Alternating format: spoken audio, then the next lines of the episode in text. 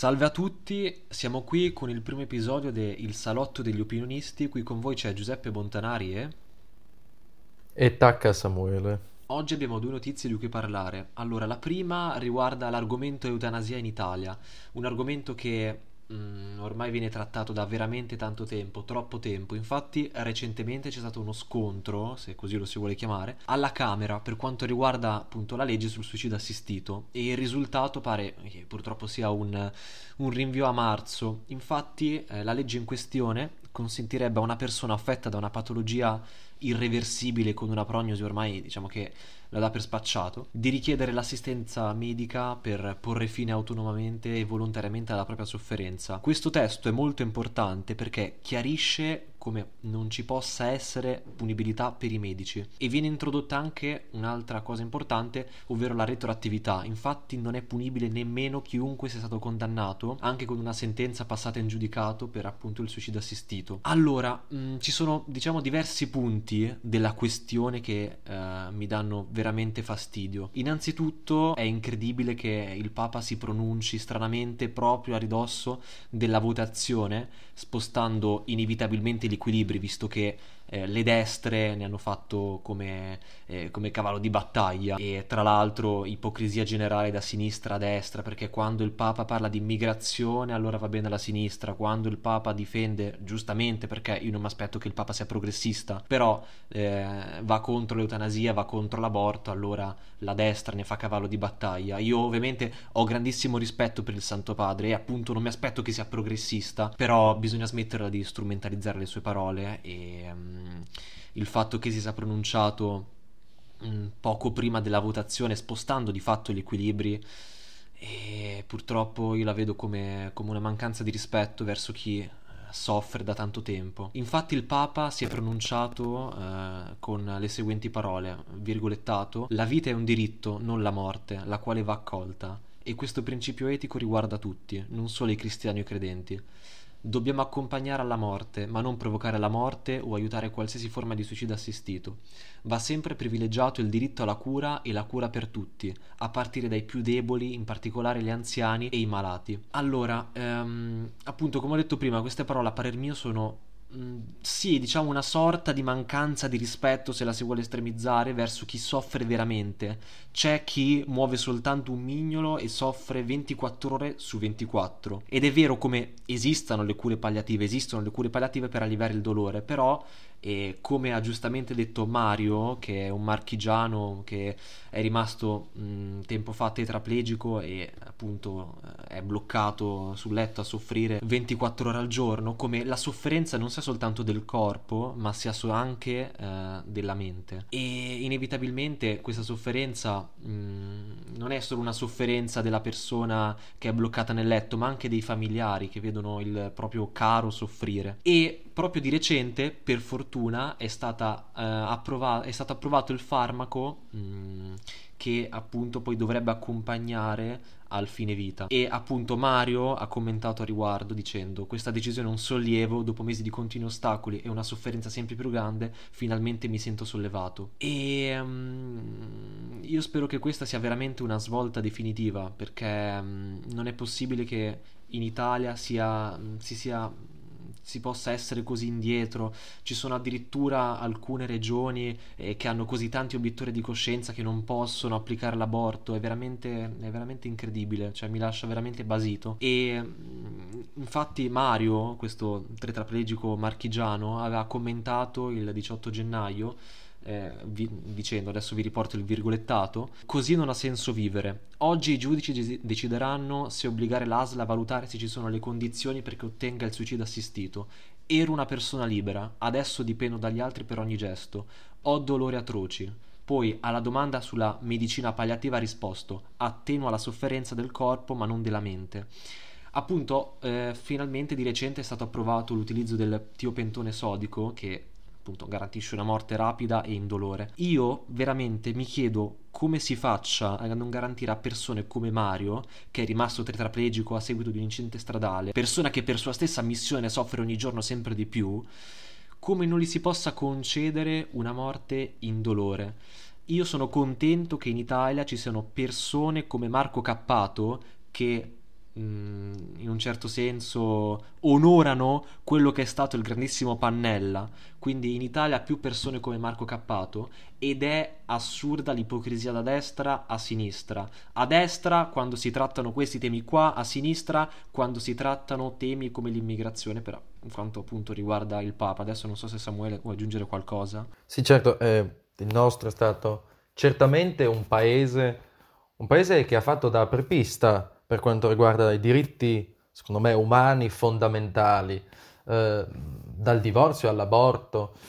Eh, ultimamente però, ultimamente dico negli ultimi vent'anni, forse complice anche la già citata presenza, questa di sicuro non solo da vent'anni, della Chiesa sul territorio italiano ehm, e quindi l'influenza che di sicuro un pontefice ha e che diciamo purtroppo eh, continua ad avere eh, per quanto riguarda questioni molto delicate, questioni bioetiche molto importanti, eh, come appunto l'eutanasia, il dibattito sul fine vita, sul suicidio assistito. Ecco, ehm, poi un caso che ha fatto scuola, conoscete tutti, eh, è quello di appunto di Eluana Englaro, che sostanzialmente è stata finita in coma irreversibile a seguito di un incidente poco più che ventenne negli anni 90 e è stata alimentata artificialmente per, per un decennio, eh, sino a quando, eh, con una sentenza della Corte di Cassazione nel 2007, eh, si decise che eh, si poteva interrompere, eh, diciamo, l'alimentazione a questo punto forzata e da lì si sono insomma succeduti dibattiti opinioni appunto con ovviamente interventi eh, interventi nella politica italiana della, del Santo Padre e, e, della Chiesa sostanzialmente. E, ehm, forse però il problema è un altro, ecco, è quello che, eh, a cui badiamo meno, quello che è un po' proprio eh, in sottofondo a tutte queste questioni eh, bioetiche, cioè la sostanziale divisione eh, in due blocchi eh, due bioetiche praticate, eh, quella laica della disponibilità della vita e quella, eh, la bioetica cattolica sostanzialmente, della sacralità della vita. Ecco, eh, io apprezzo molto il fatto che questo Papa, rispetto per esempio al suo predecessore, sia eh, su molti aspetti, diciamo, progressista, ma la domanda, la domanda che dobbiamo farci e su cui bisogna certamente ragionare è quanto un papa può essere progressista, quanto il capo eh, di, di, di, uno, di, un piccolo Stato, ma capo, eh, diciamo, religioso una, del, del cattolicesimo, religione con più di un miliardo di praticanti, praticanti poi diciamo eh, veri o fittizi che siano, nel mondo quanto può essere progressista, perché alla fine eh, non ci dobbiamo scordare che eh, il eh, cattolicesimo si basa su un dogma, eh, di sicuro non è qualcosa, sì, c'è il libero arbitrio certamente, ma ehm, la vita, il tema della vita e della sacralità della vita, può veramente, e questa è più una domanda che una risposta, può veramente un papa arrivare a sostenere una legge una legge che eh, consente, a mio avviso giustamente, eh, a una persona che non è più in grado magari di intendere di volere, oppure che proprio perché è in grado di intendere di volere decide di porre fine alla propria vita in modo assolutamente indolore e controllato. Ecco, eh, la domanda quindi è questa. Può un Papa essere così tanto progressista? Forse la risposta è no. Forse più che essere progressista, magari certe volte non si dovrebbe ecco, interferire eh, su temi così complessi e su temi molte volte troppo semplificati dalla politica, eh, molte volte anche da un certo giornalismo. Eh, bisognerebbe forse essere più, eh, più incisivi eh, da parte di una certa sinistra eh, che molte volte mi sembra che sulle tematiche importanti eh, si lasci un po', un po calpestare no? eh, dalla voce grossa che arriva dal Vaticano. Sì, esatto, perché qua ci sono due punti fondamentali. Uno che hai detto bene, che il Papa è a tutti gli effetti il capo di un altro paese, è il capo del Vaticano ed è inaccettabile che interferisca con la politica di un paese estero, a tutti gli effetti, sulla carta di un paese estero. E un altro punto fondamentale è che non si tratta, per questa questione nello specifico dell'eutanasia, non si sta facendo la guerra cattolici contro laici, non è una guerra di cattolici contro laici, ma è una questione di libertà, è una questione di libertà, la libertà di morire esiste anche, anzi dovrebbe esistere la libertà di morire senza soffrire ogni minuto del giorno.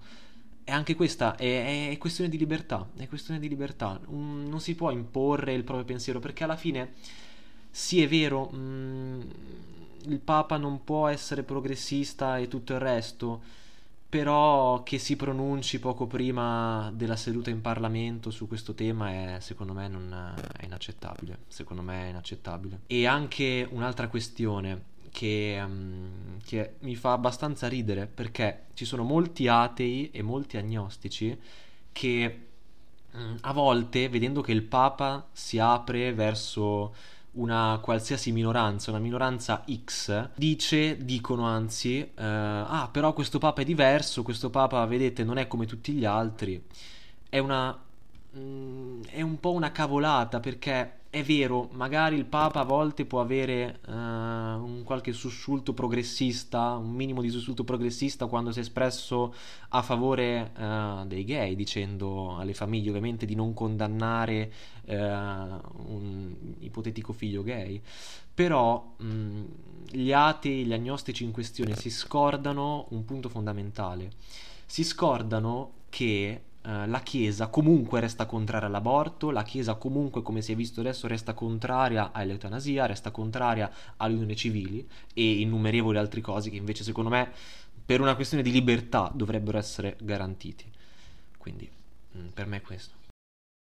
Sì, vedi Giuseppe, il, il discorso è che su molte cose la Chiesa, a mio avviso, e qui dirò una cosa molto forte magari, però è un limite, un ostacolo a molti diritti civili che dovrebbero essere certamente garantiti. E ostacolo non è solo la Chiesa, ma è chi deve garantire questi diritti civili e per proprie convinzioni, magari assolutamente lecite, personali, impedisce ad altri di usufruirne. Mm, a me viene in mente il caso uh, dei tantissimi obiettori di coscienza in molte regioni raggiungono delle percentuali altissime e eh, praticamente questo qui, eh, questo, questo, problema va a incidere sulla possibilità e sul diritto della donna di abortire eh, quando, eh, ovviamente queste sono scelte, anche qui non semplifichiamo, non fatte a cuor leggero, però ecco, eh, uno, un grande ostacolo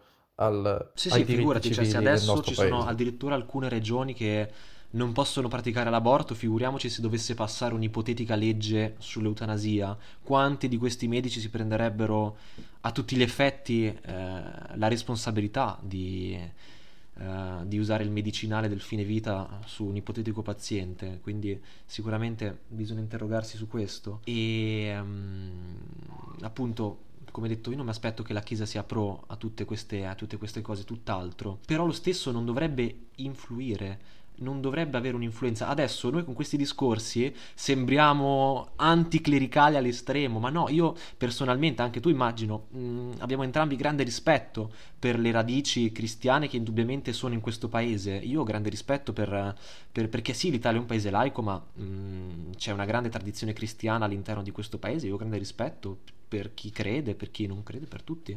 Però qua si va oltre, qua è una questione di diritti, i diritti devono essere garantiti e, ed, è, ed, è, impensabile che appunto Mario, marchigiano, che soffre ormai da troppo tempo, per sua stessa missione vorrebbe mettere fine alla propria vita e non può farlo, viene bloccato perché sennò chi, eh, chi dovesse applicare il medicinale eh, poi verrebbe indagato e tutto il resto. E per fortuna appunto come detto prima ci sono persone come Marco Cappato che aiutano queste, queste persone qui. Quindi viva Marco Cappato più persone come Marco Cappato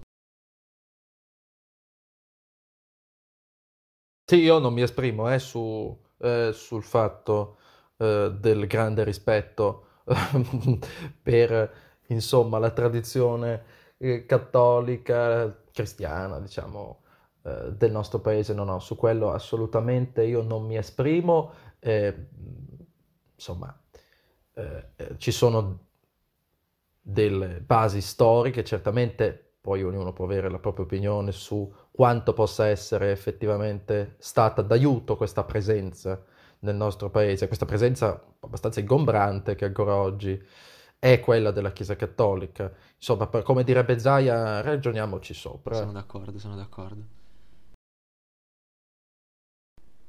L'ultima notizia di cui parleremo in questo episodio è che finalmente, eh, di recente, è cessata l'ordinanza che prevedeva l'obbligo di mascherine anche all'aperto, eh, obbligo di mascherine all'aperto che a parer mio serviva veramente a poco, salvo assembramenti nei centri città e il resto.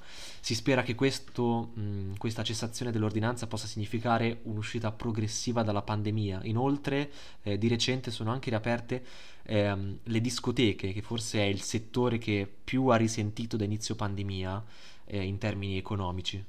Certamente, certamente è come settore quello che ha sofferto di più perché è impensabile, era impensabile fino eh, lasciando stare la piccola parentesi, insomma, dell'estate del 2020, aprire le discoteche in stato di emergenza durante una pandemia. La discoteca è ovviamente il luogo dove meno potrebbero eh, insomma, funzionare i meccanismi di distanziamento e, e l'obbligo di mascherina ed era anche abbastanza poco eh, sarebbe stato poco divertente no? Insomma, andare in discoteca con la mascherina.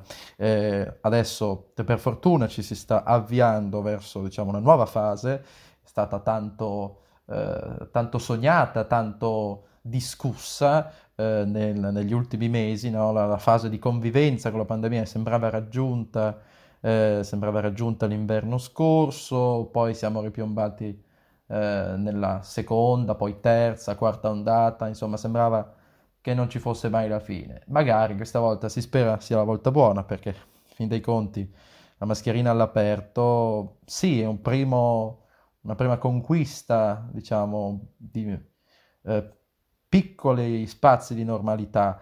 Eh, certamente la mascherina all'aperto, però era una di quelle ordinanze forse che meno, meno aveva senso perché obiettivamente un conto è fare una distinzione fra luoghi affollati, dove comunque ancora oggi all'aperto è obbligatoria la mascherina, ma eh, vedo l'Italia è un paese rurale, molte, eh, molte, persone vivono in campagna, vivono eh, in dei posti dove anche se volessero eh, di persone non ne trovano, quindi francamente sì, era un'ordinanza abbastanza sciocca. Eh, eh, ha cessato di esistere. Tra l'altro ordinanza che dà il via a una specie di calendario che si è prefissato il governo, in quanto poi anche dal 15 febbraio ci sarà, vabbè, una, una, restrizione in più se vogliamo, però ci sarà l'obbligo del Green Pass rafforzato per gli over 50 lavoro, però dal 31 marzo eh, dovrebbe, perché il condizionale d'obbligo non si sa mai, salvo varianti strane, dovrebbe però finire lo stato d'emergenza, salvo appunto nuovi provvedimenti. Questo cosa vorrebbe dire? Vuole dire mh, mm, che eh, ci sarebbe anche l'obbligo delle mascherine al chiuso, mh, mm, con ovviamente persone che lo stesso eh, continuerebbero comunque a tenerle, è indubbio, però mh, mm, vorrebbe dire questo. Eh sì, qui c'è il grande, il grande problema degli impatti psicologici sulla gente, eh, gente che continuerà secondo me a tenere la mascherina all'aperto, eh, come ha continuato a tenere la mascherina in macchina in questi tempi, di questi tempi, insomma, da sola. Sì, sì, vedevi persone che andavano in macchina da completamente da sole con l'FFP2, molto utile, devo dire. Sì, e... francamente è imbarazzante, sì, però abbastanza. io cosa dovevo fare? Sì, Più sì, che sì, esatto, ridere esatto, queste dire... cose sì, non c'è... Non li puoi dire molto, ma infatti anche oggi che um, ho visto praticamente tutti per strada, nonostante sia cessata di recente l'ordinanza, tutti per strada lo stesso con la mascherina all'aperto. Okay, non, non, gli si può dire niente. Eh, intanto. Vabbè, tu sei, tu sei anche a Bologna io eh, anche qui nelle zone mie, in mezzo alle campagne della provincia di Novara, eh, vedo gente con la mascherina, però, eh, ripeto, i cinghiali eh, ci sono al massimo, quelli riesco a trovare, ma neanche di persone io non ne vedo quando vado in giro a camminare, quindi... Però non solo in Italia ci avviciniamo a una fine della pandemia, ma ci sono alcuni paesi temerari, devo dire, alcuni paesi che hanno completamente eliminato le restrizioni. L'apripista è stata la Danimarca che l'1 febbraio ha eliminato tutte le misure anti-Covid nonostante il numero record di contagi perché ehm, il paese ha deciso di eh, far fronte alla variante Omicron affidandosi al, al, tasso di immunizzazione molto molto alto, arriviamo addirittura quasi al 100% addirittura e riaprendo tutto sostanzialmente, liberandosi anche delle mascherine al chiuso e um, cosa che ha fatto anche Boris Johnson, che è stato, che forse è stato il, eh, il leader politico più criticato a inizio pandemia e che adesso, diciamo, mm, anche, anche, adesso sta provando insomma ad avere dei colpi di coda abbastanza interessanti, eliminando anche lui ogni tipo di restrizione anti-Covid, o almeno si è prefissato di farlo entro marzo. Anche in Austria hanno allentato le misure, dal 5 febbraio il coprifuoco, addirittura c'è il coprifuoco in Austria, tengo a sottolinearlo, dal 5 febbraio è slittato dalle 22 alle 24 e il 19 cadrà l'obbligo di Super Green Pass per gli austriaci, ma ci sono anche altri paesi che hanno allentato in realtà, eh. Eh, gli USA dove vabbè il discorso è un po' più ampio perché sappiamo che è uno stato federale quindi ognuno fa un po' come vuole in realtà però anche la Spagna, la Francia, anche lì stanno allentando tutte le restrizioni, quindi mh, finalmente si, si, sta avvicinando a una, a una, fine progressiva della pandemia, salvo appunto varianti strane, perché abbiamo visto con la Omicron non si può mai sapere, però tant'è. Beh, si spera, si spera nelle varianti buone, insomma. Ecco, l'Inghilterra è sempre stata nella gestione della pandemia abbastanza sui generis, eh, con delle critiche anche secondo me eh, ricevute abbastanza eh, diciamo, interessanti e, e forse non così, non così, sbagliate perché ecco, magari adesso allentare va bene, però quando l'ha fatto l'anno scorso, eh, forse ecco, l'errore magari sarà il prossimo errore tra i tanti che si sono commessi in questi anni, sarà quello di passare velocemente alla normalità, forse questo è impossibile, forse serve la gradualità, perché allora in fin dei conti abbiamo capito che di colpi di coda, ne, di colpi di collo e colpi di scena ce ne sono stati in questi mesi, quindi... Sì, sì, ma infatti è la seconda volta in realtà che Boris Johnson eh, decide di eliminare ogni restrizione o quasi e speriamo Ci riprova, che stavolta... insomma. eh sì, sì, speriamo che non si debba ricredere, lo speriamo tutti, speriamo che eh, poi sia così anche in Italia con magari un'apertura degli stadi al 100%, teatri, tutto il resto, palazzetti insomma sarebbe auspicabile anche per chi li gestisce perché ricordiamo il danno economico non da poco eh. e io ho come l'impressione che anche il governo adesso mh, mm, non è che abbia tutta questa voglia di eh, richiudere concedere altri bonus eh, insomma non penso che gli convenga molto quello è certamente perché quello su cui, su cui bisogna eh, diciamo, focalizzare l'attenzione è proprio, proprio il danno economico, danni economici a molte attività che difficilmente si riprenderanno e sì, soprattutto sì, esatto, difficilmente esatto. saranno sanabili questi danni attraverso degli interventi eh, governativi che pure ci sono stati, adesso lasciando stare critiche ed elogi a quello che è stato fatto o non è stato fatto. Però eh, ecco, bisognerebbe anche puntare, si, è, si sta andando verso una considerazione diciamo, più ampia, dove oltre alla salute ovviamente si unisce la necessità di tenere aperto, la necessità di preservare la nostra già fragile e già molto sofferente economia. Sì, io apprezzo molto sinceramente le misure della Danimarca, le misure del Regno Unito, io sono più o meno su quella linea lì, diciamo tutto aperto, però eh, io metterei anche, eh, idea mia personalmente, l'obbligo vaccinale, il tanto discusso obbligo vaccinale più un'apertura totale. E io credo che quella sia... Ecco, l'obbligo vaccinale rientra, rientra, in quelle discussioni bioetiche che facevamo prima, eh?